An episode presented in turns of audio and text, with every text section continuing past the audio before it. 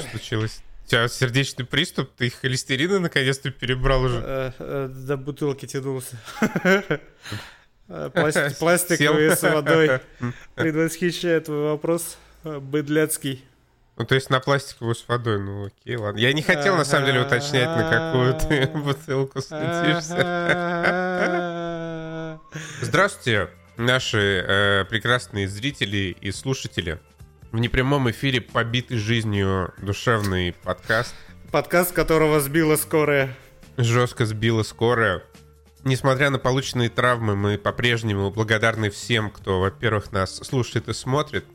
Точнее, во-вторых, а во-первых, э, тем, кто поддерживает нас на Бусти, Патреоне, в Apple и ВК. Я, кстати, вчера получил уведомление на ВК, что там теперь аж целых э, 20 донов, Ничего 20 себе. спа- спа- спартанцев вот этих невероятных, которые... Ну ладно, пользуются ВКонтакте и пользуются. В целом, почему нет? Мы толерантное общество, мы никого не судим. Да, мы прогрессивные, светские, ёпта, бля, люди с Денисом. Поэтому без осуждения. Короче, Случилось страшное. получилось жестко. Денис нас убил. Просто...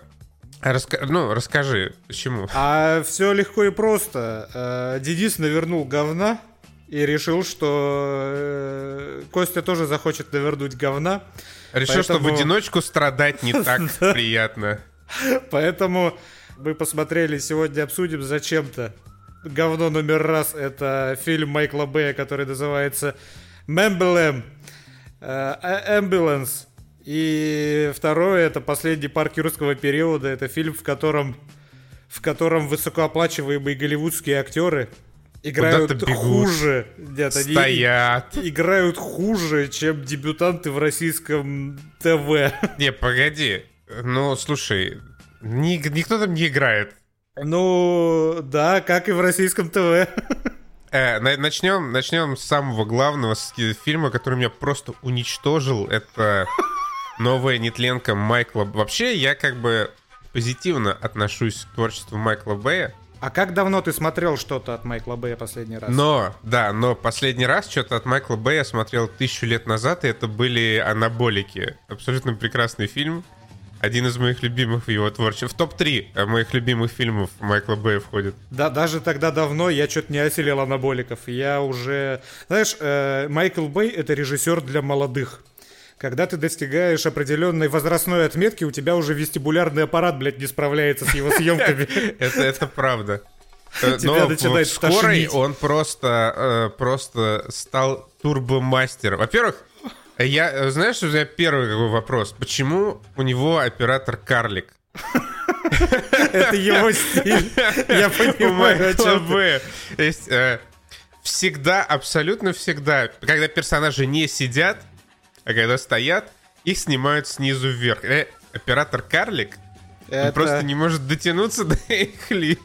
Я оценил шутку, но это, да, это важная часть э, съемок фильмов Майкла Бэя, которую стоит обсудить. Майкл Бэй, конечно же, любит пафос. И для пущего пафоса он снимает э, планы снизу. И еще постоянно во всех фильмах у него есть вот эта вот херня, что этот карлик, он не просто стоит, снимает, он бегает вокруг этих людей.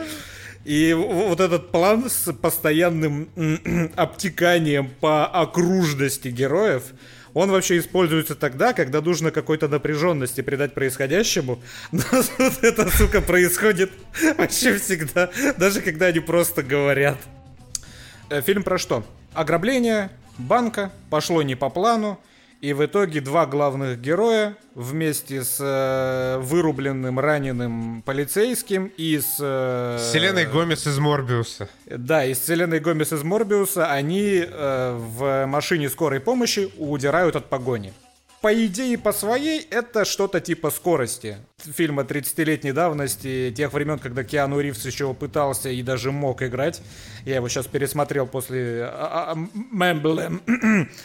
И по сути это скорость, но это скорость от Майкла Бэя. Это, это просто скорость дрожания камеры. Да, да. Поэтому все тут бахает, взрывается. Причем, блядь, вообще без всякой логики. Вот это начало погони, когда только-только скоро уезжает, и первые машины ее преследуют, блядь, это Срань.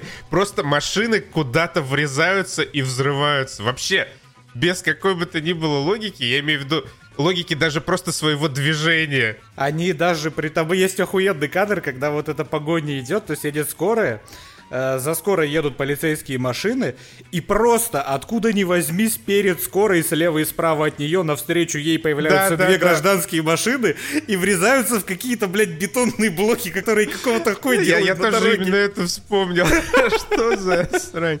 А еще Плюс дед открыл для себя... Очередной дед открыл для себя квадрокоптер с камерой, бля. Причем я уверен, что этот фильм был снят только для того, чтобы Майкл Бэй смог себе за казенные бабки купить пиздатые спортивные дроны. Поэтому он пришел в студию такой, ребят, хочу дроны, дайте мне 300 миллионов. Ему дали. И там есть несколько абсолютно шикарных э, м, пролетов с этих дронов, как раз вот на которых у меня вестибулярка отказывала. Я понимал, что 30 лет это уже слишком большой возраст, чтобы смотреть фильмы Майкла Бэя. Тебя реально начинает подташнивать уже в какой-то момент. Там еще, причем, весь фильм перебивается какими-то абсолютно бессмысленными кадрами с этих дронов, типа... Вот дрон разворачивается и показывает кусок какой-то стены просто, какого-то здания. Вот дрон облетает какую-то просто башню рандомную с часами трижды. Трижды показывают эти часы. Типа, что они вообще должны сказать нам, как зрителям? Ну, абсолютно ничего, только то, что Майкл Бэй купил себе парочку дронов. Я помню, когда мы обсуждали несколько лет назад в подкасте предыдущий фильм Бэя Underground Six, я там сказал, что вот Майкл Бэй снимал красивых, безумно красивых реально кадров, и потом какая-то макака их криво смонтировала. На самом деле, конечно, это я ебань тупую прогнал, потому что Майкл Бэй всегда так снимает, что это потом невозможно смонтировать. Этому человеку всегда до протяжении всей его карьеры, за исключением, может, каких-нибудь там Ну, самых... скала типа, скалы, снята да. нормально. Да, вот уже тран- э, трансформеры первые я недавно пересматривал, ну типа, наверное, год назад. И там есть несколько сцен. Я помню, что я их в детстве не понимал, но там в отрочестве, когда я смотрел эти фильмы впервые. Например, там есть несколько кадров, когда вот эм, Шая Лабаф смотрит на поднимающегося Оптимуса Прайма впервые, и впервые его видит э, Меган Фокс.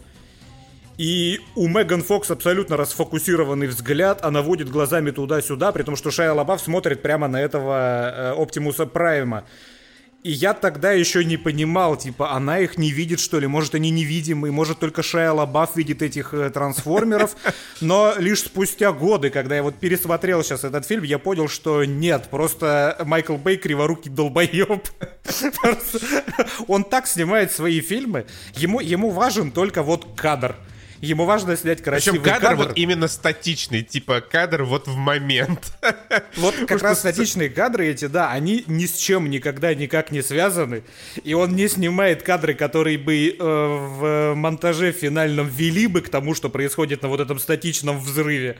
Поэтому этот статичный взрыв, он просто происходит из нихуя, и вот так выглядит реально весь фильм. Это просто винегрет из кадров, как на самом деле и большинство его фильмов. Здесь камера облетала Джейка Джилленхола и его черного брата в начале фильма очень пафосно. Абсолютно бессмысленно. В то же время я помню в «Плохих парнях» вторых охуенный кадр, который он потом еще в каких-то трансформерах повторил. Это когда была перестрелка, и камера вокруг комнаты вращалась. Вот это как раз было не в статике, и это было пиздато продумано, и это было кайфово снято. Мне кажется, блядь, Дэвид Эйр снимал этот кадр для плохих парней вторых. Они м- он Майклу Бэй просто сказал, так, слушай, бля, хотя бы одну сцену дай мне снять, отъебись. Поэтому она получилась нормальной. А ты вот, э, смотри, погоди, пе- пе- перед тем, как мы перейдем к следующей части обсуждения, ты обратил внимание, как много еще вот этот оператор Кар- Карлик любил как-нибудь поиграть с кадром? А, Да само, блядь, он постоянно, сука, там все время горизонт завален, нахуй, меня бесят эти кривые планы. Я То ещё, есть там знаешь, камера я- не ровно, а под углом все время. Я что-то угорел еще в самом конце, когда все же это скорая приехала, и ее окружили копы, как этот карлик зачем-то подошел к какой-то клумбе позади всего происходящего и сквозь кусты вот так вот потащил вперед свою камеру. Блин, что это за дерьмо вообще? Зачем было Да, сделано? все, все за тем же, потому что э, сцену составлять Майкл Бэй не умеет. Ну или не может. Как когда-то умел, сейчас ему уже просто похую. Поэтому вместо... Вот опять сравнение с, э, со скоростью, которую я пересмотрел. Это, конечно, очень разные фильмы, но там примерно один и тот же замес. Э, ну, ты должен быстро куда-то ехать, не останавливаясь. Здесь то же ну, самое. Грубо говоря, скорую можно обозвать так. Все же любят сравнение. Это э, скорость плюс скала. То есть идейная это скала. Майкл Бэй вообще все его творчество не отпускает вот эту вот идею того, что ветеранов... Ну, это правда проблема в Америке, того, что... И мы еще, кстати, вернемся в следующем обсуждении сегодня. Ветеранов притесняют, их там э, обделяют, э, не додают им любовь, и поэтому они отправляются делать всякие неприятные вещи. С этого началась скала, и это тоже центральная как бы тема. Э, если можно сказать, что есть какая-то центральная тема не, скорой. Не, не можно, не, ее тут нету. Но это, это завязка, это завязка. Сидит вот этот э, темнокожий брат Джейка Джилленхола, пытается дозвониться в страховую, потому что его жене, э, инквизиторши из Оби-Вана, требуется операция. Там ему говорят, ну, извини, братишка, у нас обеденный перерыв, твоя супруга подождет, все, до свидания. Он такой, блин. Ну и уходит, похуй. Ну и пох, да, уходит к Джиллин Холлу, там они потрясающе планируют просто феноменальную операцию по ограблению, и все начинается. На самом деле, если бы тот же, вот, вот этот фильм мог хорошо снять, и он бы получился хорошим, если тот же бы, например, блядь, я не знаю, Дэвид Тейр бы его снимал. Потому что в нем есть интересные моменты, в нем есть интересные задумки, э, и в нем есть абсолютно прекрасная... Почему-то во всех вот этих фильмах э, скорость, погоня с Чарли Шином. Помнишь погоню с Чарли Шином? Не, не припоминаю. Вот, вот эти все фильмы про э, какую-то погоню, ну, которая продолжается весь фильм, там все время безумно красивые женщины. Это Сандра Кого Чего Булок была в скорости, была, не помню имя, к сожалению, девочки в погоне с Чарли Шином. Здесь это вот это вот... Э, Новая, новую Меган Фокс для себя открыл Голливуд. Э, да, новую Меган Фокс. Это девчонка, которая играла в «Малыше на драйве». Я тоже не знаю, как зовут актрису, в целом не интересовался. Ладно, я тебе подскажу. Эйса Гонзалес, не Селена Гомес. Э, Эйса, Эйса Гонзалес, окей, да. А, вот как развивается плюс-минус этот ее стокгольмский синдром во время погони, к чему он приводит, это нормально.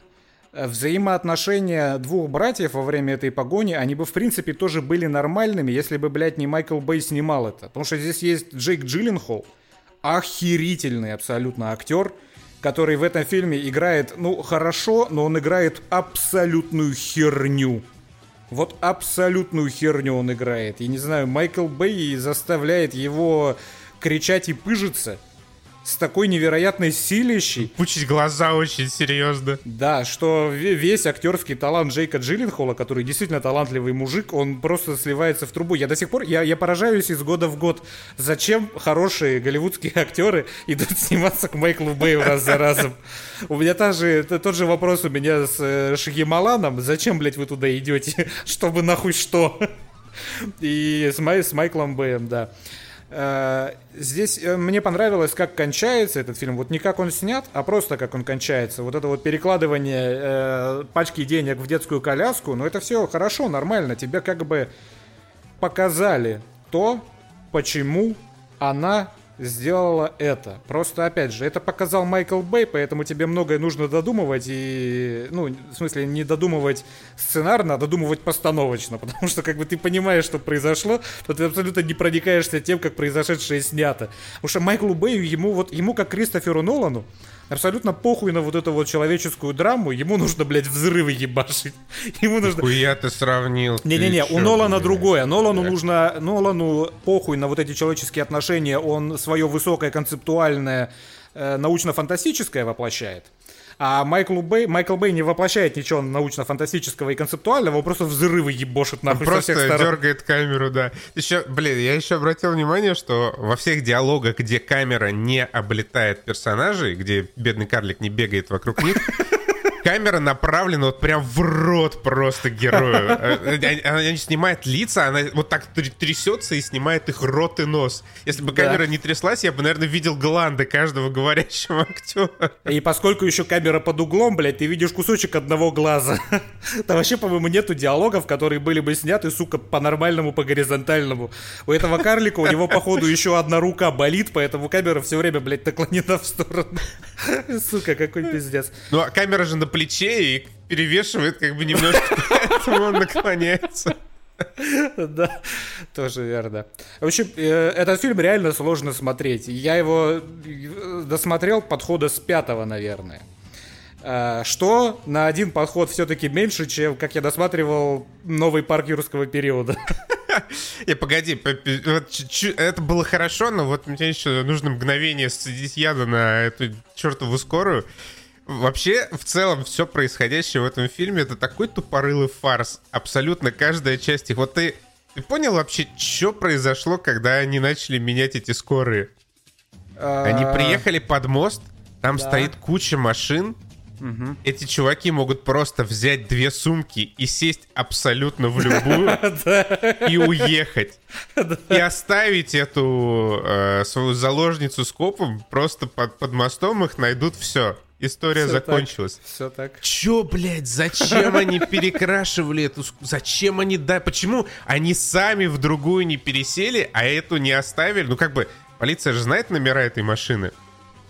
Посадили бы туда, ну, типа им похер на чуваков, которые, которых они подставляют. Просто посадили бы кого-нибудь, и он бы поехал.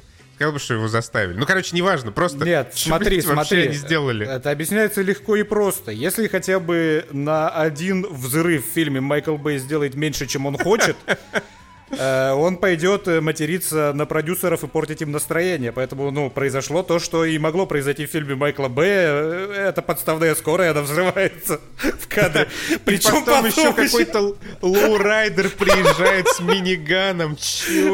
Они, это, это, да, это очень веселая тема. Зачем-то лоурайдер удаленно контролируемый начинает из минигана расстреливать целую толпу полицейских. При том, что они всю погоню на протяжении всего фильма они пеклись о жизни вот этого раненого полицейского. Зачем она там медсестра-то заложница в машине, чтобы она не дала ему умереть? Потому что если погибнет полицейский, вся страна начнет за ними охотиться, при этом Лоурайдер расстреливает нахуй целый взвод. Типа да, это сразу там плюс 50 лет по, по, пожизненно и все. Им было важно, чтобы от, от их рук не умер никакой полицейский. И в итоге просто, да, миниган там кладет половину участка, я не знаю, какого-то районного. В, в том числе какого-то там спецагента, суперагента, ФБРовца. Э, при этом вот, э, вот этот диалог скучный в начале фильма, он вот был снят с, с облетом камеры, где карлик неистово носился вокруг персонажей. Но когда был вот этот финальный замес, когда оба налево, оба налево и начали стрелять, он был снят хуево. По каким-то причинам.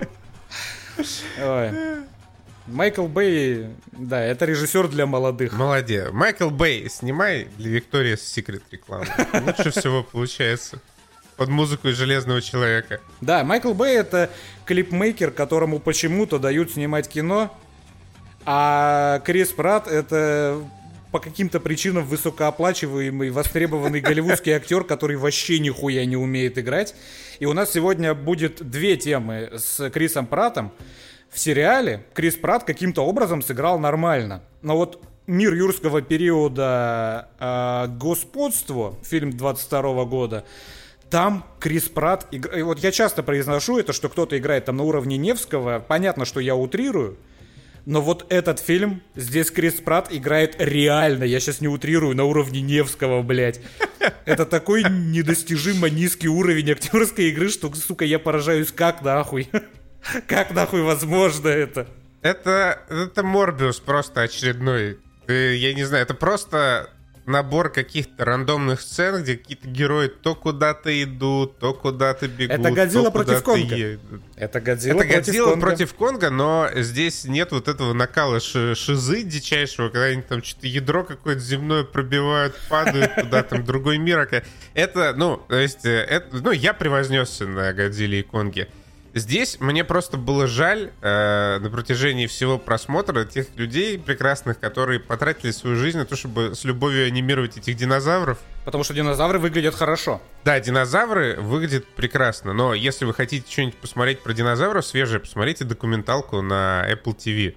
А вот это срань, она это вообще... Это просто, ну, типа, набор... Вот реально, сняли на 5 частей вперед вот этих динозавров, как Sony снимает своих Морбиусов вот эти, просто. Снимала кадров, потом каких-то фильмов нарезала из этого, нормально, в продакшн. И точно так же, видимо, снимают эти миры юрского периода. Пять лет назад, 10 лет назад просто наснимали там 10 часов материала. И как-то там раскидали по трем фильмам, как было. Потому что э, в этом нет вообще никакой целостности. Это просто набор тупых, неинтересных, отстойных сцен, в которые влили миллионов долларов, потому что надо, чтобы был графон, надо, чтобы эти динозаврики анимированные туда-сюда бегали за Крисом. Блять, вот это его ручку вперед, чтобы э, успокоить динозавра. Я, я не смотрел, по-моему, вторую часть. Я думал, это осталось в первой. Там вот этих своих... Э, э, этих, господи... Велоцирапторов, велоцирапторов он потренил, и все, это, это не осталось там. Причем... Это э, типа фишка? Это да, это в первой части было, ну, выглядело нормально. Он был там смотрителем этого зоопарка юрского, и, ну, надо полагать, как это преподносилось, он там какое-то время потратил на то, чтобы э, выдрессировать этих рапторов. То есть, да, чтобы с ними этот жест работал, да. Да. А здесь это вот как э, случилось с остановкой пуль в новой матрице, когда у тебя некоторая фича из старого фильма, она превратилась просто в обилку по кулдауну. Это джедайский трюк нахуй. То есть здесь этим джедайским трюком нахуй научились пользоваться вообще все. То есть как, как победить динозавра, надо просто, сука, руку вперед вытянуть. И что Крис Пратт, что э, Сэм Нил, что девчонка вот эта малая, они все нахуй умеют это делать с абсолютно любыми рапторами. Что это за хуйня, вашу мать? То есть, да, как это работает? Вообще, как это должно работать? С какого хера? И, э, блин, я даже не знаю, это просто фильм, я его сразу забыл. Если э, скоро останется еще надолго раной в моей душе, в моем сердце и на моих глазах, то мир юрского периода это вот очередная бессмысленная... Это странно, что там нет Эйза Гонзалес. Я так скажу. Кстати, да, я вот не сказал, несмотря на то, что Джейк Джилленхол играет в э, э, Эмблем херню, Эйза Гонзалес, она там охуенно сыграла. Хорошая роль. Ну, она там просто сыграла. Э, я, я как-то разглядел, ну, на фоне всего остального сыграла, она хорошо когда камера сыграла. дрожит, и там ничего не видно. Ты даже не можешь толком разобрать первые полчаса, что это за актриса. Ну, типа, да. Э, ну, просто она, она же снималась еще в «Годзилле против Конга». А, да? То есть прям, да, если выходит трешачок, странно, что там нет Эйса Гонзалес. Ну, по-моему, Слушай, ну, да, она да. вообще мастерится пробираться в крупнобюджетное попкорновое кино, потому что она играла и в фильме, который я не смотрел, но я знаю, что она там, это Биба и Боба по форсажу-то. Э, Хопс и Шоу. Ну, вот, видишь, это... Э, Простите, пожалуйста, из меня ам- амбуланция выходит. Это новая Меган Фокс, которой хватило ума не назвать Стивена Спилберга или Майкла Б. фашистом. Да. Вот, в отличие от Эйза Гонзалес, в... не только Крис Пратт играет хуево в мире юрского периода в новом. Это очередной фильм, это из разряда эксгумация э, старичков потому что здесь вытащили на поверхность э, старый-престарый каст э, оригинального парка юрского периода. И вот э, больше всего меня поразил Сэм Нил, конечно. Он, блядь, походу вообще не одуплял нахуй, что происходит на протяжении всего фильма. Я поначалу думал, что он просто, ну, не хочет играть, ну, лень человеку играть. Но когда вот знаешь, что-то говорит другой персонаж, а Сэм Нил рядом находится в кадре, он просто он не знает, что он должен делать. Он, у него блуждающий взгляд, он смотрит, блядь, там, на оператора, на режиссера, на крышу павильона, блядь, в котором съемки происходят. Он вообще нахуй не понимает, что происходит в кадре, кто что говорит и что он должен делать.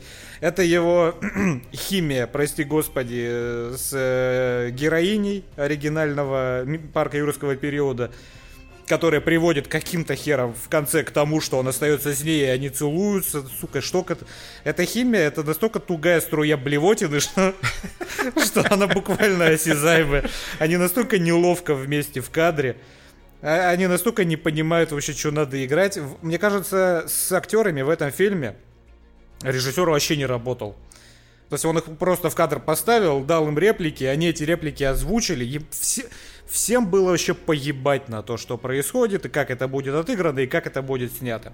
В мире юрского периода есть ровно две сцены, которые мне было интересно смотреть. Это в самом начале, как э, поднималась целая туча вот этой динозавровой саранчи. Это было снято прям очень гнетуще, когда у тебя весь горизонт в этой саранче, это выглядело охуенно пиздато. И второе, эта погоня где-то там в Марокко или где-то там, она снята точно так же, как э, в Мембелем Майкла Бэя.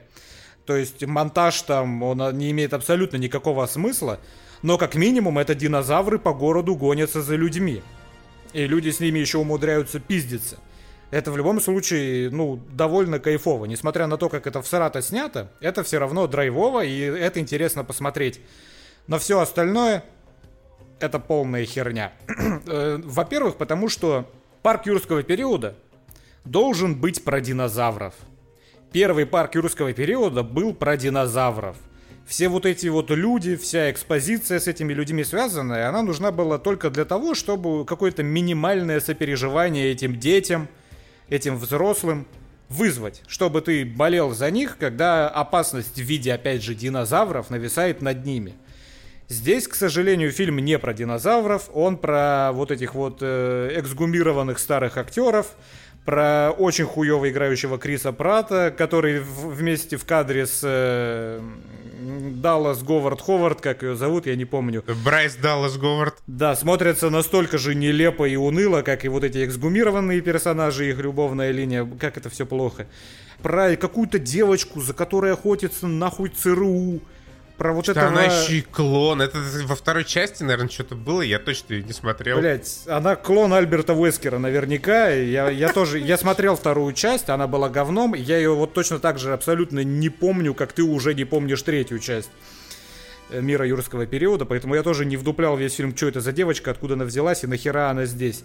В общем, вот эти вот все какие-то заговоры, страдания, этот э, Стив Джобс очередной, который вот сыграл херово. Мне не понравилось, как он сыграл. Они хотели сделать что-то типа Стива Джобса из «Не смотрите вверх», но это абсолютно разный уровень по проработке того же персонажа. Просто... Ну, это очередной фильм, написанный нейросетью. Я, кстати, вот, да. забыл добавить. А, я смотрел его в дубляже, ну, просто так. Я решил, что бы не посмотреть. А потому что дубляж любительский. Нам несколько раз писали под предыдущими подкастами, типа, посмотрите что-нибудь в любительском дубляже я решил, что... Ну, я как бы сразу понял, что, ну...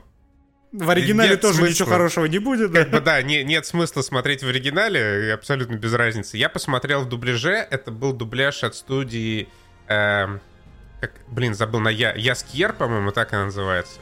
И вот тоже э, абсолютно впустую потраченные, я попрошу прощения у этих людей, силы, потому что актеры, которые озвучивают, они не стараются ровно так же, как не стараются актеры, которые играют. Это просто люди, которые зачитывают театральными голосами по бумажке. Причем эти голоса, они у меня вызвали какие-то страшные флешбеки из тех далеких времен, когда я возвращался из школы в домой, включал телек, и там, вот знаешь, какой-то рандомный сирик был по Первому каналу, угу. озвученные вот теми же самыми голосами, которые были 20 лет назад. И, знаешь, это люди, которые вот сидят, им за день надо озвучить 54 серии, серии разных да. сериалов. И да. они одинаковыми голосами их озвучивают. Вот то же самое. Лост также озвучен был, абсолютно. Не, Лост был нормально озвучен. Погоди, прям, это прям... Ну ладно, это, наверное, мои детские воспоминания, на самом деле, о Лосте, потому что 2004 год я охеревал от того, какой он крутой, и смотрел только по РТ, потому что больше негде было. И здесь, э, ну, типа, я крайне не рекомендую смотреть вообще что бы то ни было в таких дубляжах, потому что в них просто нет смысла. Ну, хотя бы выберите лучше закадряк какой-нибудь. Ну, то есть, э, технически сделано хорошо. Звук почищен очень качественно. Ну, минус сделали прям хороший. А когда наложили голос, э, сделали это хорошо. Слышно музыку, слышно все звуки, слышно хорошо голоса. Вообще никаких проблем нет. Но просто работа актеров, ну, как бы, не очень. Плюс подбор актеров тоже крайне странный. Джеффа Голдблюма озвучили э, голосом Алистера из Dragon Age Origins, который ему не подходит, ну, на 100%. Потому что вся суть вообще Джеффа Голд, Голдблюма на экране — это то, как он прикольно и эксцентрично одевается, ну, как костюмеры его прикольно и эксцентрично одевают, и то, как э, красиво звучит его красивый голос. Не играет он точно так же, как не играют абсолютно все остальные. Если забрать вот этот его голос, останется только его лук, и все. А он играет самого себя, я так понимаю, он и РЛ абсолютно такой же вот э, манерный и эксцентричный. Да, он просто самого себя изображает. У него вот есть два плюса. Это его вот этот общий лук, как бы как он в принципе выглядит. и то, как он говорит, у него классный, красивый голос. И если вот забрать у него голос, то останется ровно половина его прекрасных актерских качеств. Это уже довольно сильное упущение. Короче, дубляж э, не рекомендую. За старание как бы 5, но не рекомендую. Вот. Э, у меня что-то не рождается никакая подводочка, поэтому э, на выбор есть два стула. Стул спрей и стул с терминал листом. Мы переходим к хорошим фильмам внезапно. Я предлагаю э, перейти к Prey, потому что э, Prey я тоже вчера посмотрел, и это был очень-очень интересный контраст э, со скорой, потому что я читал преимущественно в русском интернете, что Prey это, вернее, да, Prey, Prey — это отстой, мол. Сняли какую-то фем-повестку, би-муви, говно, вообще э, худшее кино тысячелетий, да. Странно. Я, наоборот, видел э, обратные высказывания. Что это за ебись? Ну, э, не знаю, я, я, я вот как не открою ДТФ, это же мой основной источник вообще информации, или там какой-нибудь паблик в Контаче, все, ну, ну как, э, большая часть комментариев, они были негативными, мол, отстой, повестка. Mm-hmm такие, типа, два основных критерия. Повестка и э, вообще говно полное. Но вот если вы посмотрели Prey и вам показалось, что это прям, ну, говно, то есть вы хотите, ну, не просто мне не понравилось, мне там было мало экшена, вот прям вы считаете, что Prey это говно, посмотрите скорую Майкла Бэя. Вы, походу, забыли, что такое настоящее говно. Ну, или этот мир юрского периода. Ну, там хотя бы динозавры красиво нарисованные. Прей абсолютно прекрасный фильм. Потрясающее кино. Великолепно снятый. Очень красиво зацветокоренный. Это вот ты его смотришь, и у тебя глаза отдыхают.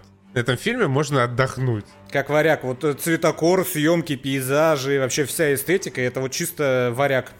Да. Только атмосфера немножко не та, не, не, такая, не такая тяжелая в Prey, гнетущая вот прям атмосфера, как в Нордсмене. Но по качеству съемок это вот прям очень близко. Мне очень понравился фильм. И понравился абсолютно всем, в том числе главной героине, и вообще тем, что выбрали другой исторический период, и теперь там вместо э, этих спецназовцев э, индейцы Команчи. Да, в чем прикол-то вообще? В э, том, что это фильм про хищника. В названии нигде вообще нету хищника, он называется просто Prey. Что, кстати, иронично, я уж не знаю, Это насколько... интересная игра слов как раз, да. Э, игра слов. Я-то просто ну, хотел типа, свести к тому, что... Фильм-то э, как бы, ну, франшиза Predator, ну, охотник, а, здесь как бы здесь про жертву. Prey, да, да. Слушай, прикольно, да, я про это даже не подумал. Я подумал про то, что э, игра Prey, она тоже была про индейца против пришельцев. Ну И здесь в фильме Prey, который не имеет к игре-то, конечно, никакого отношения, тоже индейцы против пришельцев там в начале 18 века. То есть, когда уже злые французики э, рыскают по лесам, да, это все еще леса. Я смотрел, наверное, все фильмы про хищника, кроме последнего, который 18 -го года. Не знаю, как-то до него просто руки не дошли. Но вот я их совершенно не помню. Они у меня вот в одно ухо влетали, из другого вылетали. Потому что, ну, наверное, они хорошие. Я не знаю, насколько народ их любит. Но просто я вот его посмотрел, я его тут же забыл, ничего запоминающегося нету. Вот этот фильм я запомню однозначно. Потому что вот он выделяется, э, по крайней мере, эстетикой своей из ряда типичных боевиков. А, здесь вот в одной экшн-сцене в самом начале, когда идет охота за оленем, которая длится секунд 30, наверное. Вот в ней постановки больше, чем во всей, сука, Ambulance. Вот во всей. Она очень кайф... Вот этот вот, вот паркур здорового человека, знаешь, вот этот охеренный кадр, когда она бежит, подкатывается как видео. Я, наверное, я, я нигде, кроме видеоигр, не видел таких подкатов. А ты знаешь, режиссер, он ведь вдохновлялся видеоиграми, он композитора Сару Шахнер нашел как раз, когда играл в какой-то Assassin's Creed. А, да? Для Origins она, по-моему, писала музыку. Я... А, и для Origins, и для Вальгалы. Короче, во что-то из этого он играл, услышал там музыку э, Сары Шахнер и позвал к себе. Я думаю, он он духовно обогатился всякими Horizon'ами и Assassin's Creed, да, да, да, потому да, что, да, действительно, главная героиня зачастую двигается как персонаж из видеоигр. Она чисто как Элой, подкаты один в один. Вот этот вот подкат, потом затем она бежит, и когда она подпрыгивает и отталкивается ногой в сторону от дерева, и в этот момент кидает в оленя томагавк, ну это очень охуенно. Вот из охуенных кадров, я сейчас я немножко поспойлерю охуенных кадров, которые там есть, вот это прямо экшон, снятый с бесконечной любовью к тому, что ты делаешь, и к экшенам в принципе. Когда там есть кадр, когда хищник невидимый одним взмахом нахуй отрубает обе ноги индейцу и тут же пригвождает его мечом к бревну. Это настолько охерительно снято, блин. Вот вообще, э, здесь, в этом фильме, хищник сделан хорошо. Это реально такой Silent Assassin, который выцеливает, высматривает свои жертвы. И вот у него есть обилок, перков, гаджетов не меньше, чем у Бэтмена, и всеми ими он пользуется. И вот, наверное, буквально там типа двумя он пользуется больше одного раза. То есть весь экшен направлен на то, чтобы просто что-то неожиданное показать вот какой-то неожиданный гаджет он высирает из своей руки, когда он там, блядь, э, чувака пригвоздил рукой к дереву и просто врубил свой щит, и щит ему голову отхуярил. Да, вместе с деревом. Потом, простите меня за спойлеры, он сам себе руку этим щитом отхуячил. Насколько это смешно было. Это, причем не комедия, но это остроумный экшен. Действительно остроумный, когда чувак в него целится из пистолета, хищник такой стоит, просто на него смотрит, чувак ему в маску попадает, и пули ему обратно в башку рикошетит. Как его ссывался нахуй. А, а, о чем я говорил, хищник это Silent Assassin, но в какой-то момент, конечно же, для того, чтобы у персонажей вообще появилась, появилась какая-то возможность его одолеть, э, он, да, он спускается, он становится там из-за какой-то пыли, э, пепла видимым, и он начинает вот просто разъебывать людей уже не из своего там, не из стелса, а просто херачить. Это фильм, в котором море крови. Это, ну, я уж не знаю, какой-то... Сейчас, сейчас сложно с рейтинговой системой, с американской, ну, по сути, это 18+. Ну, это R, это R чистый. Там расхерачивают людей, будь здоров. И там есть, как, как ценителю лонгшотов, и Костян, наверное, тоже проникся, это лонгшот, Конечно. где вот это вот э, Обри Плаза, расхерачивает человек 15 в лонгшоте. Там причем, я, я его сейчас пересмотрел на ютубе, сука, я догадываюсь, что там есть монтажные склейки, но они, насто... они сделаны настолько же охерительно, как в экстракшене. Поэтому вот эта вот, не знаю, полутораминутная сцена рукопашного замеса с этим томогавком на веревочке, блин, как охеренно. Вот я просто не знаю, люди, которые хотят увидеть боевик, я, ну, я не понимаю, как им фильм может не понравиться.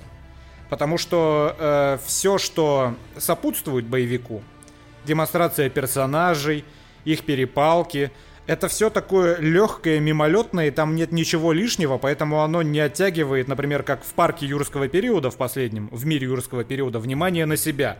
Мир юрского периода, он стал уже не про динозавров, он стал про людей и их тупые проблемы. Прей — это все еще фильм про экшен против чужого. Несмотря на то, что там есть, конечно же, некоторая сюжетная линия. И вот, э, кстати, к этой сюжетной линии, даже не к этой сюжетной линии, а вопрос к тем, кто в ней разглядел какую-то лютую повестку. Какую? Ты читал комментарии, ты можешь мне ответить на этот вопрос, потому что я не разглядел. Э, ну, я не знаю, почему-то, мне кажется, э, самодостаточные взрослые мужчины обиделись на то, что главная героиня, она фу, фу, женщина, отвратительно. Хотя фильм прекрасно написан, он простой, и в своей этой простоте он прекрасен. Он написан ровно так, как должен быть написан фильм, э, посвященный попытке победить э, Эпикс Предатора. И вообще вот э, центральная эта идея э, самого фильма, она простая, но она прекрасно обыграна, и каждый ее элемент служит э, для вот этой, для раскрытия вот этой идеи и для кульминации фильма. То есть суть в чем? Значит, есть вот эта девочка, э, индейка, она хочет охотиться. Батя ей подарил там томагавк, когда-то давным-давно, и вот она хочет стать э, охотником. Точно так же, по сути, как и э, Предатор, который прилетает для того, чтобы найти высшего хищника и его победить на Земле. И э, Предатор, он потихоньку э, убивает сначала там э, змею, потом волка и так далее по цепочке вверх, там и медведя тоже убивает, тем самым он от... Э, ну, по вот этой всей цепочке пищевой продвигается вверх, продвигается к человеку, которым уступает в конфронтацию, там уже ближе к середине. Э, точно так же учится э, вот эта самая девочка. Она изучает поведение э, хищника, она изучает его приемы, и с помощью, не с помощью своей грубой силы, то есть она его как бы в рукопашку никогда не... Там есть такие, скажем, слабенькие моменты, но в целом сюжет строится вокруг того, что она понимает, как действует хищник, и обыгрывает его как раз своим умом, своей ловкостью. И становится, собственно, хищником. Да, и становится хищником, высшим хищником. Есть, конечно, есть до чего доебаться, ну, то есть меня там больше всего э, смутил момент, когда уже в конце она у костра бахнула своих желтых листиков и просто стояла, пока мимо проходил хищник. Ну, типа, мне показалось, что, ну так, э, ради, ради напряжения момент несколько переигран. Почему? Такое там есть. Ну, потому что, слушай, это супер хищник, инопланетянин, э, у которого тепловизор был сбит настолько листочками, что он абсолютно никакого внимания не обратил настоящую прямо рядом с ним девчонку. Ну, то есть... Но с точки зрения же, сюжета все это подано. С точки зрения сюжета все это правильно подано. Тебе заранее, Но задолго подано, да. рассказывают, как работают листочки, поэтому, ну, типа, это, это опять же, это фильм про инопланетного хищника, поэтому э, претензия, конечно, имеет право быть, но эта претензия, она достаточно тоже натянутая, потому что, ну, блядь, фильм фантастика про инопланетную хуету, не, поэтому я к тому, что почему бы листочки точки... не могли что-то сбить? Не, смотри, я к тому, что с точки зрения какой-то, ну, типа базовой логики там есть до чего доебать. Ну, вот, типа, ты ну, смотришь окей, да, и хорошо. базовой логики фильма, условно говоря. С одной стороны, да, тебе несколько раз демонстрируют, что вот у нее есть такие листочки, вот она постепенно понимает, как их можно использовать, и так абсолютно со всеми своими орудиями, орудиями хищника, но в какой-то момент она, очевидно, явно более физически сильная, чем должна была быть, в какой-то момент, очевидно, хищник там становится чуть слабее, чем должен быть, ну вот так, такое там имеется, но в целом, с точки зрения вот этой своей внутренней логики, фильм достаточно крепко поставлен, и Э, ну вот за пределы вот этой логики своего мира, э, ну, практически не выходит. Плюс там прекрасный экшен, плюс э, там нет никакой вот этой, я не знаю, для меня вот вопиющая повестка, ну, это классический пример — это, я не знаю, Mass Effect Andromeda. Просто лучший пример. Это когда тебе просто вот подсовывают какого-то абсолютно без всякой логики трансгендера, условно говоря. Этот трансгендер говорит, э, привет, я трансгендер, я был ущемлен белыми мужиками. И как бы все, и он исчезает. Ну вот это, условно, тупая повестка. Здесь просто в главных ролях, э, в главной роли главный персонаж — это хрупкая девушка. Хрупкая девушка при этом использует те навыки, знания и умения, которые ей доступны, она побеждает хищника, исходя из, там, из своих сильных сторон. Она не пытается с ним биться в рукопашку, хотя там пару раз, конечно, они обмениваются ударами. Она побеждает его именно своей хитростью. И я вообще, ну, мне сложно... Ну, то есть вот э, мы с Денисом, например, в нашем Дискорде видели такую претензию, что а, отвратительный фильм из-за вот этой повестки, которую суют под нос. Мне кажется, есть объяснение. Таких людей наверняка много, которых уже вот настолько заебала повестка в целом, что они теперь агрятся даже на отдаленный намек на что-то такое. Блять, просто, ну, я тоже могу быть неправ, я могу не понимать чьих-то суждений, но по мне так единственная причина, по которой кто-то может сказать, что в этом фильме повестка, это только потому, что главный герой женщина и главный герой коренная американка. То есть, да, при этом ее напарники э, мужского пола, они все тоже достаточно крутые, они классно дают отпор хищнику. Особенно и, братан ее. Да, особенно братан вообще великолепный. То есть вопросов... Ну, нет такого, что кругом все тупари полные, а она вот лучше всех по умолчанию. Ну, такая Мэри Сью. Угу. Здесь этого нет американцы представлены, ну, тупыми просто дикарями, гоблинами. Французы, французы это Фу, были. господи, э, французы не потому, что они мужики, а потому что, ну, вот они пришли, а потому что они французы. А потому что... Да, освежевали там, э, распотрошили всех э, бизонов и вообще просто, ну, отвратительные личности. А индейцы, они все классные, реально клевые чуваки в экшене проявляют себя крайне достойно, наносят урон этому предатору, и ну вот в лобовом столкновении они, очевидно, имеют больше преимуществ, чем девочка, которая не пытается как раз с ним в открытую биться. Я что еще вспомнил? Охерительный в этом фильме песель. Просто потрясающий да, песель. Лучший. Он лучше, чем все динозавры в мире юрского периода в последнем. И я, я рад, что его э, сюжетная линия не заканчивается тривиально. Что он не пропадает как призрак в пятом сезоне. И Вплоть что... до седьмого. Да, да, да. И, и, и, и вторую часть еще банальности тоже, слава богу, слава богу, здесь нет второй части. Чего не скажешь о терминал-листе? Хорошо, Э, хорошо. Вот, потому что, к сожалению, один банальный сюжетный поворот все-таки просочился вероломным образом в самую последнюю серию. Абсолютно В са- самую читаемый. последнюю секунду, да, он, да, понятен был с самого начала уже. Да, абсолютно читаемый, прям вот просто на 100%, но в седьмой серии я подумал, блин, походу нет, и это здорово. Но в восьмой серии все Слушай, же, ну да. э- этот сюжетный поворот, он настолько в стороне от всего основного сюжета, что, ну, он никак не портит фильм, мое мнение. В целом, да.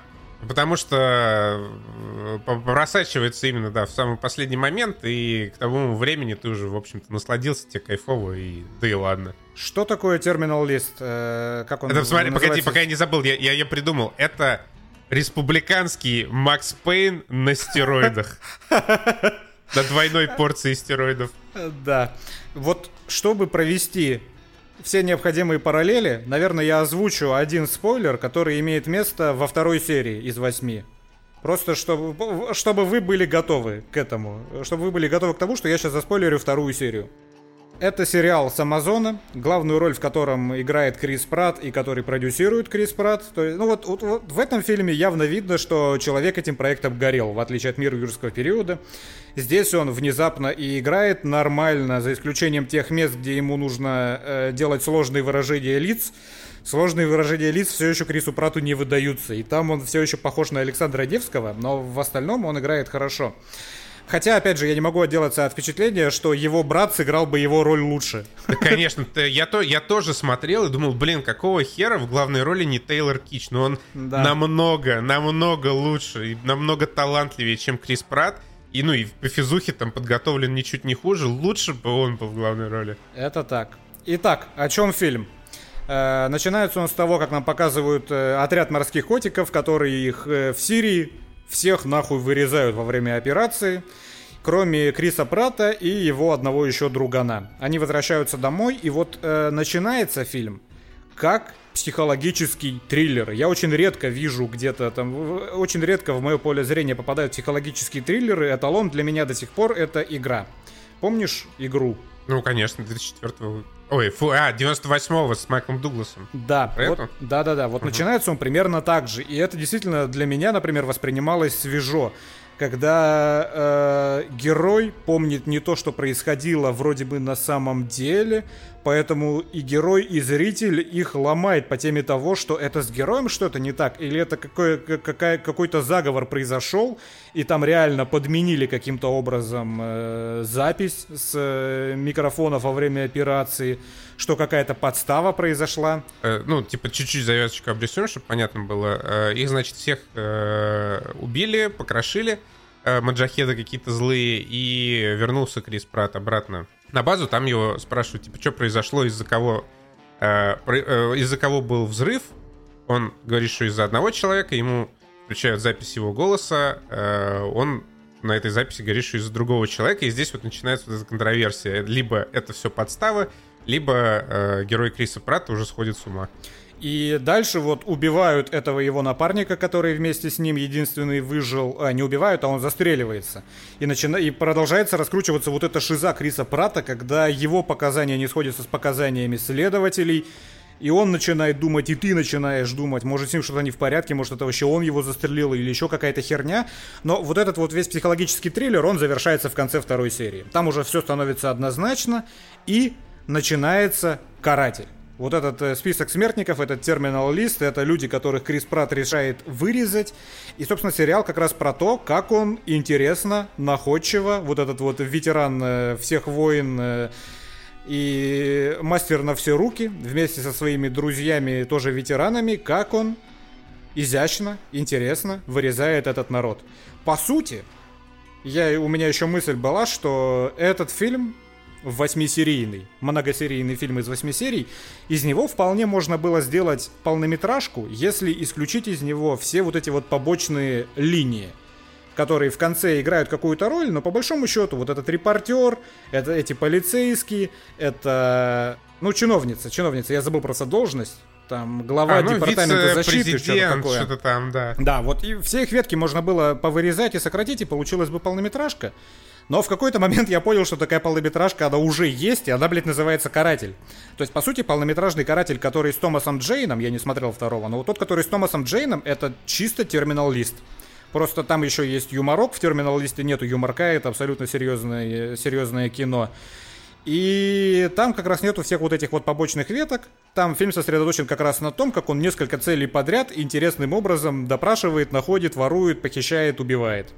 В терминал-листе это размазано по 8 сериям, но это как бы не предъява терминал-листу. Все, что происходит параллельно, оно тоже в некоторой степени интересно, снято хорошо, и актеры хорошие в этом фильме хорошо играют. Вот э, самое, что вот этот мексиканский друг его папани – у которого абсолютно простая роль, но такой колоритный мужик. Да. Все время, когда он в кадре, это, это просто, просто колорит прет из него, и это все сделано хорошо. Это фильм, опять же, жестокий. Там есть одна сцена, от которой меня прямо выворачивало очень-очень сильно. В Мексике. Я думаю, ты знаешь, какая, да, понимаешь, да. какая сцена. Отличная смотрите, сцена, мне очень понравилась.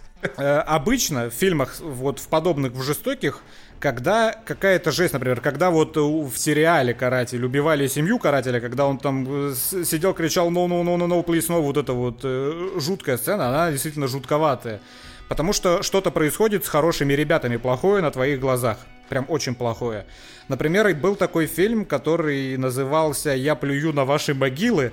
Мне он нравится, несмотря на то, что это трешак. Там суть в чем? Там в начале фильма плохие дядьки где-то в американской глубинке жестоко насилуют женщину, и это смотреть очень тяжело, потому что, ну, вот это вот э, и положительный персонаж ничего никому плохого не сделал, ты за него болеешь, и страшная жесть с ним происходит.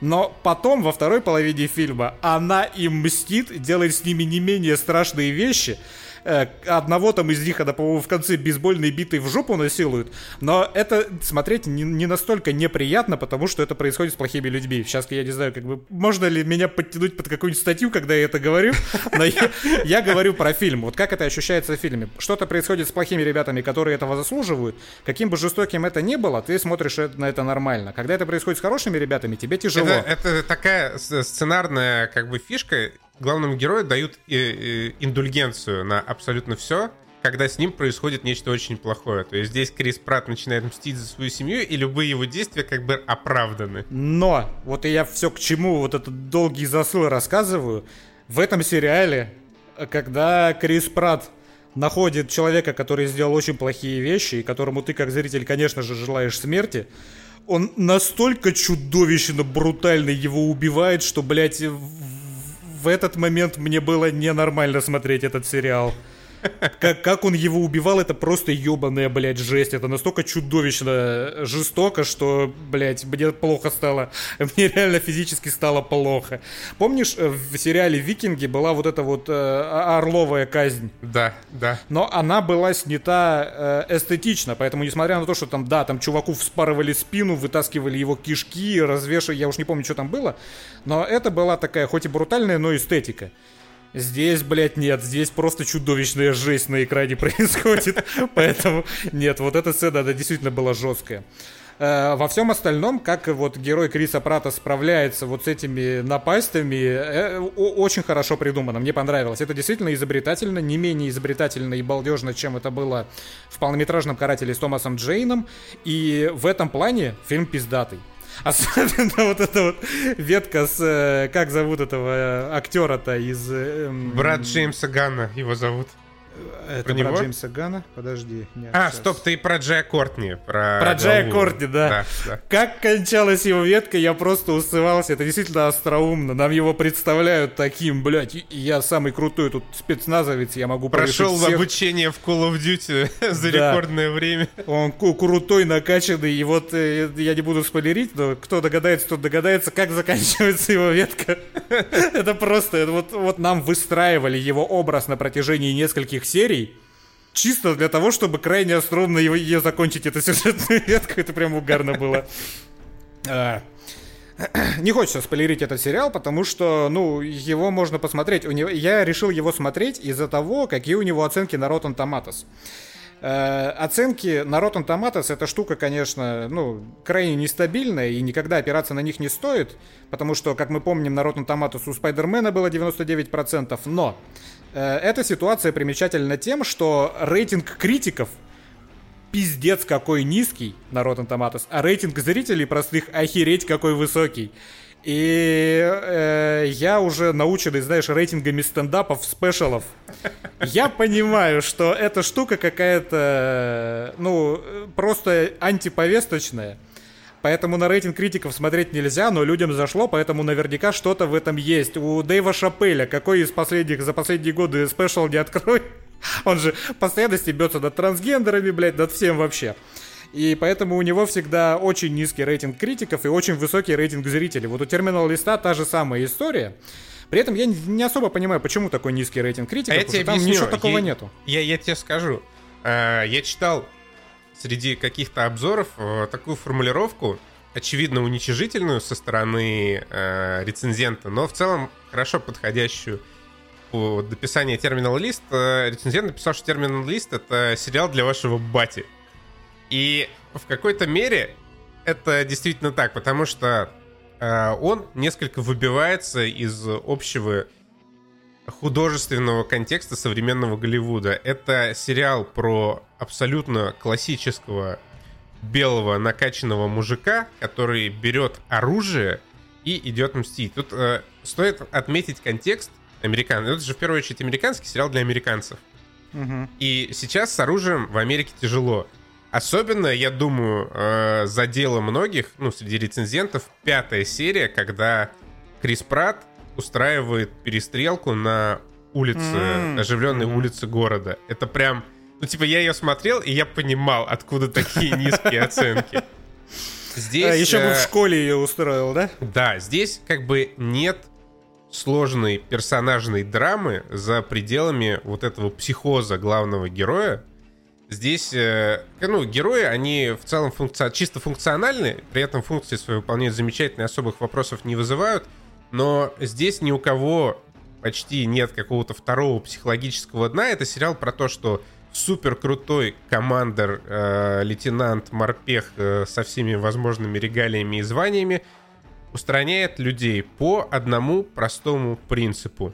Разведка, подготовка, устранение — это э, круто, но здесь отсутствует как бы психологический компонент, ну помимо того, что он там мстит и э, страдает от приходов определенных, mm-hmm. здесь отсутствует вот этот вот э, эмоционально-психологический компонент, который бы описывал разных героев многогранно.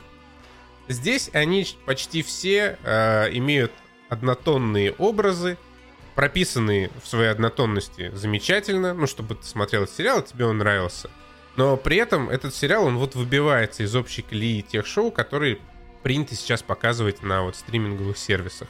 Может, ты, например, можешь э, открыть какие-нибудь новости, ну, Марвел возьмем, просто про Марвел больше всего новостей, какую-нибудь новость про, там, не знаю, про эту железную женщину, которая будет э, вместо Роберта Дауни-младшего.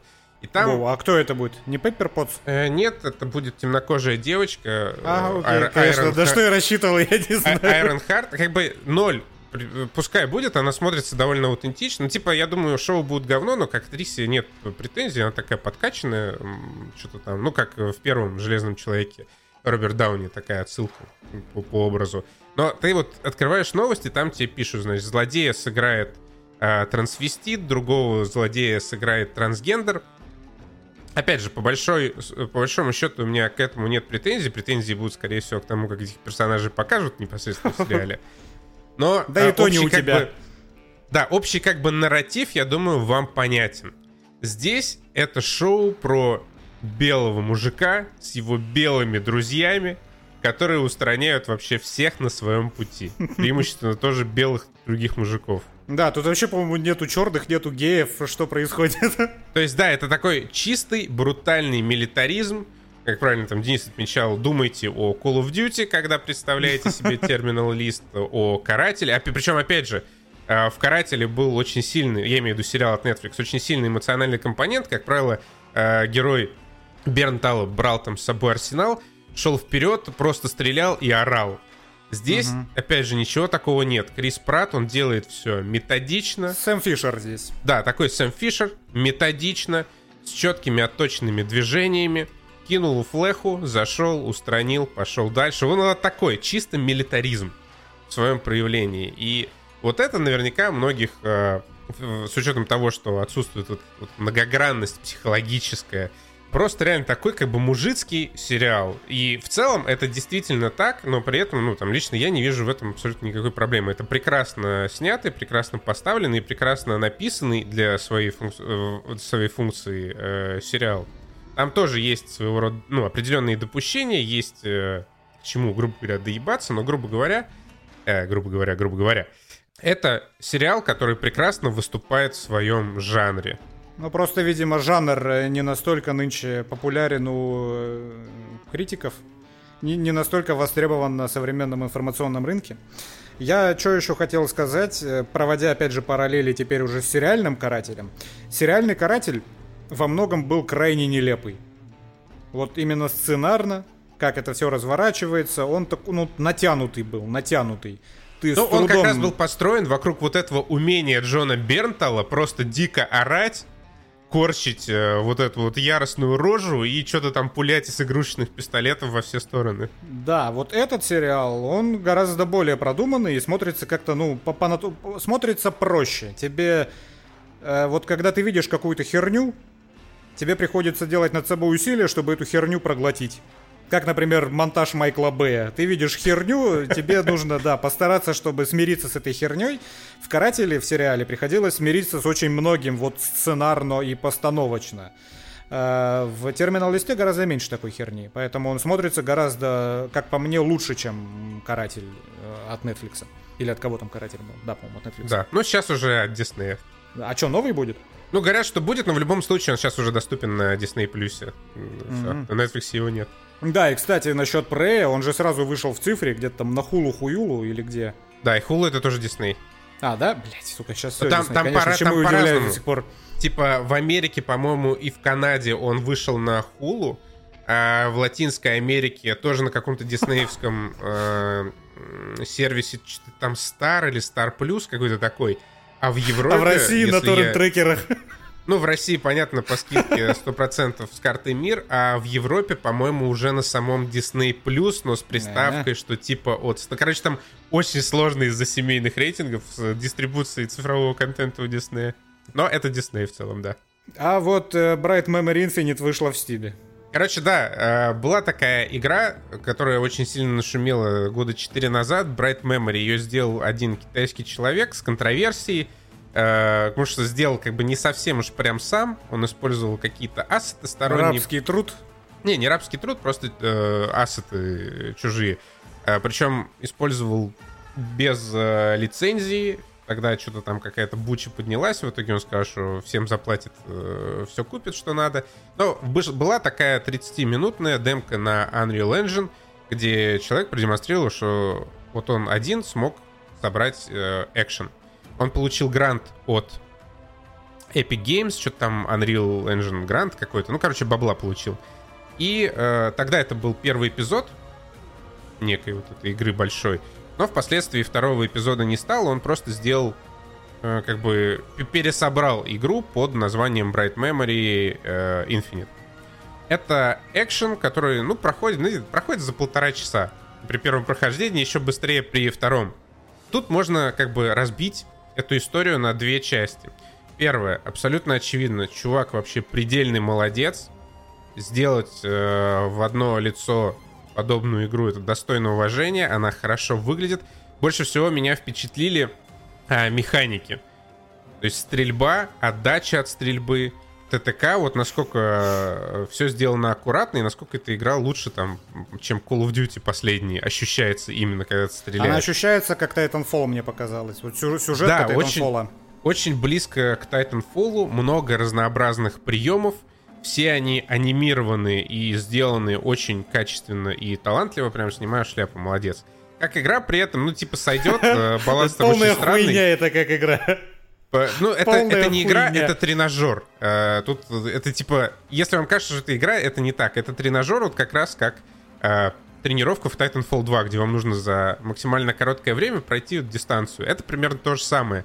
Только зачем-то здесь еще и стелс-эпизод абсолютно тупой, уродский, ненужный, а, ужасный. Это, да. Слушай, но каким бы он ни был ужасным, он представляет из себя ровно то же самое, абсолютно то же самое, что каждый стелс-эпизод в каждой Call of Duty, блядь, когда-либо выходивший. Абсолютно так. И точно так же, как в Call of Duty, здесь есть тупая, нелепая погоня на транспорте, где тебе нужно просто сжать кнопку вперед и периодически тыкать левую кнопку мыши, чтобы там куда-то стрелять, и эти ракеты сами долетят до какой-то цели и взорвут ее. Эти ракеты, насколько я понял, я там не, не пытался по-всякому это проходить, но насколько я ощутил, машина, ну, которую ты догоняешь и обгоняешь, она взрывается в тот момент, когда ты ее обгоняешь. То есть, наверное, даже если бы ты по ней сроду не стрелял, ни разу не попадал, когда ты с ней равняешься, она взрывается.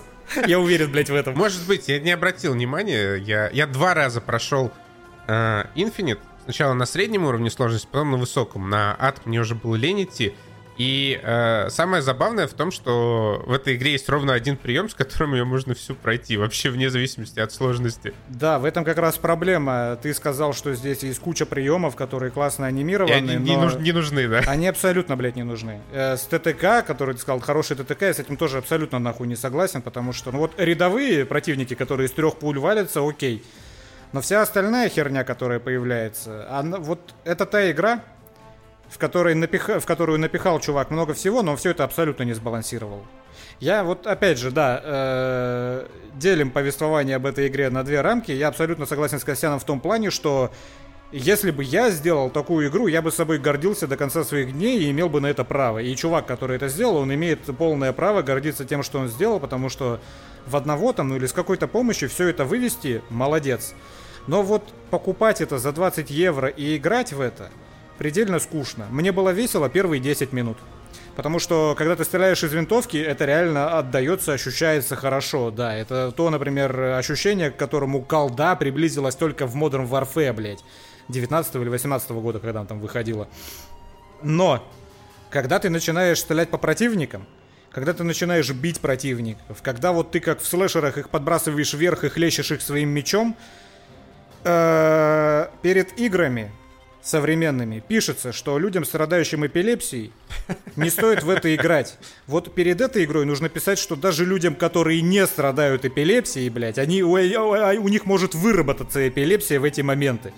Потому что вот когда ты подкидываешь кого-то вверх и как в слэшерах его хлестаешь мечом, абсолютно вообще невозможно даже разобрать, где находится противник, которого ты бьешь, поэтому в эти моменты ты ориентируешься по полоске ХП, блядь, у тебя на экране. То есть вот полоска ХП противника, и поэтому ты бьешь куда-то чуть под нее, потому что то место, куда ты бьешь, блядь, его вообще нахуй не видно.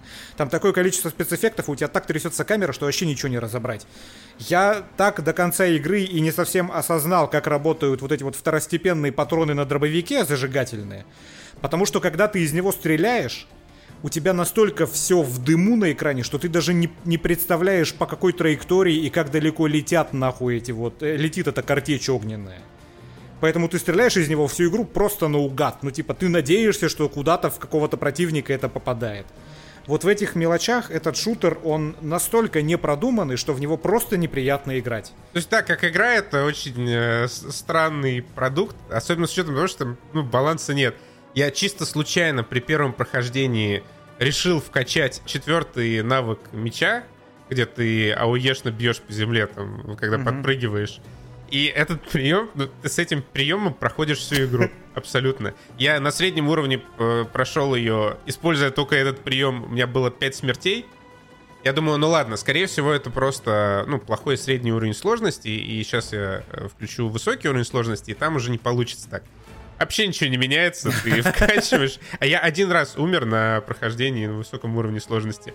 Я абсолютно всех... Ну, я стрелял иногда, когда мне просто становилось уже скучно э, рубить всех этим ауешным ударом. Но все боссы, все рядовые противники убиваются именно этим приемом вообще без каких-либо проблем. ну, типа, игра вышла, если что, в ноябре 2021 года, и, ну, видимо, разработчик не считает, что в этом есть какая-то ошибка или какая-то проблема. А, стоп, а она не сейчас вышла? Нет, сейчас а она вышла на Xbox или PlayStation, А-а-а. на чем-то, или на свече. Ну, короче, э, изначально в Steam она вышла в ноябре 2021 года. То есть прошло уже очень много времени для того, чтобы можно было обратить на это внимание и что-то сделать. но, видимо, либо не обратил внимания, либо решил, что, в общем, делать особо нечего. Это вполне валидный способ прохождения. Опять же, она, я помню, господи, я помню, я еще новости, помню, когда на Стоп Гейме работал в Инфакт, про нее писал, озвучивал, монтировал, видел эти футажи. Она позиционировалась как что-то охуительно красивое. Э, здесь охуительно красивое, когда ты просто идешь вперед, ну и наблюдаешь вот этот вот дождик симпатичный, вот эти вот как текстурки у тебя э, под каплями переливаются всеми цветами. Окей, ну, игра начинается с, с некоторой анимации, и эта анимация, она тебя возвращает нахуй в 2005 год вообще мгновенно. Когда, ну, это, это, естественно, никакой не макап, это очень криво заанимированные движения человеческого тела, когда она начинает там в обмундирование в свое облачаться, у нее там руки проходят сквозь текстуру ботинок, когда она их натягивает. Вот, вот это вот все говно.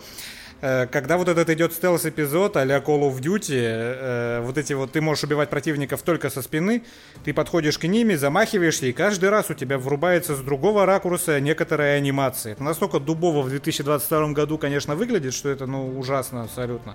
Опять же, конечно, делаем скидку на то, что делал какой-то один человек долгие годы сам, он молодец, но вот ощущается эта игра, за пределами первых 10 минут, когда тебе просто приятно нажимать на спусковой крючок, херово.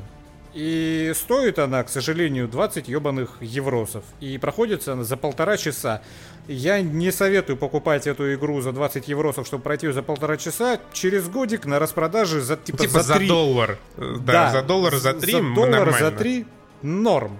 Придете, посмотрите, что там за графин, как там красиво падает дождик. Какая-то вот эта вот японская ебата сюжетно происходит. Сюжет это слишком громкое слово, но там на каком-то ёба шаттле ты отправляешься к какой-то черной дыре над землей. Куда постоянно какие-то самолеты зачем-то летят. Да. Да, есть эпизод а Black Ops 4, когда ты реально в, в какой-то уже просто фантасмагории нахуй непонятный по летящим самолетам прыгаешь, они взрываются вот такой вот ебанариум, оказываешься в какой-то, блядь, э, крепости майя под конец, дерешься с каким-то многоруким шизоидом размером с пятиэтажное здание. Э, вот такая вот ебата колоритная присутствует. Но в целом все это, конечно, смысла абсолютно не имеет. И когда я играл в это, я думал, зачем я играю в это, когда я могу поиграть в Titanfall 2 в сюжетку. Вот если хотите хороший экшон, плюс-минус э, в похожем сеттинге, с не менее хорошей графикой, с классным, кстати, если мне не изменяет память, искусственным интеллектом. Может, там не искусственный интеллект, может, там просто спаун врагов хорошо сделан.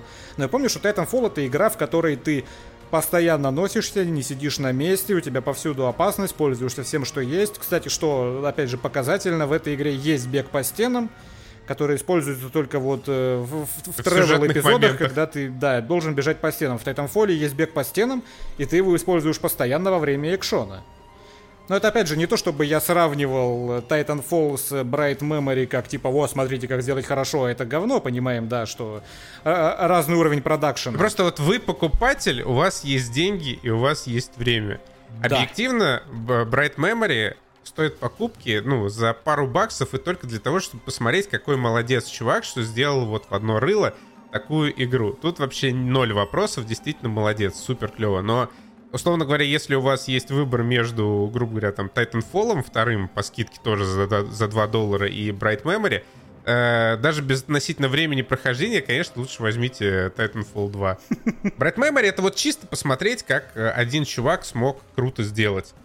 И как, э, ну, здорово, что эта игра захайпилась, и он в целом, ну, получил заслуженное внимание с учетом того, какую работу проделал э, по, больш, по, по, по большей части в одиночку. Все так.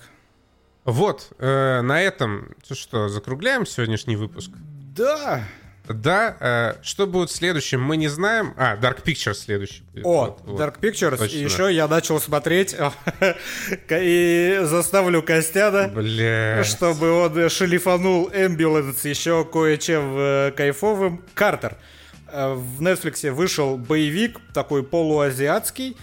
Насколько я, я пока посмотрел 17 минут и уже превознесся, но насколько я понимаю, Бля. весь фильм снят как бы одним дублем. То есть, ну вот, одним планом камеры. Э, Костян, вешайся нахуй. А, у нас еще этот Сэндман, точно. Вот а, Сэндман, да. А он выйдет весь или он уже весь вышел? Так он уже вышел, это Netflix. А, это Netflix же, да. А, вот, еще, точно, в, в конце каждого, на самом деле не каждого подкаста, моя небольшая личная рекомендация.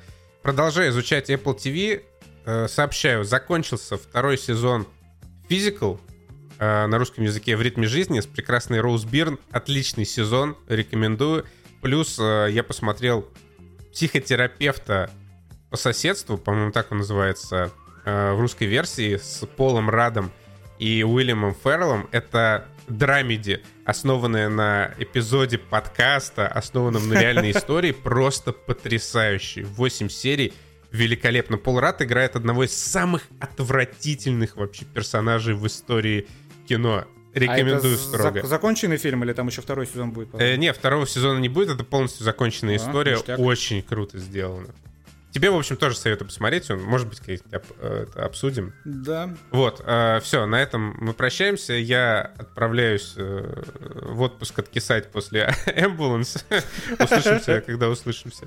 Покедова.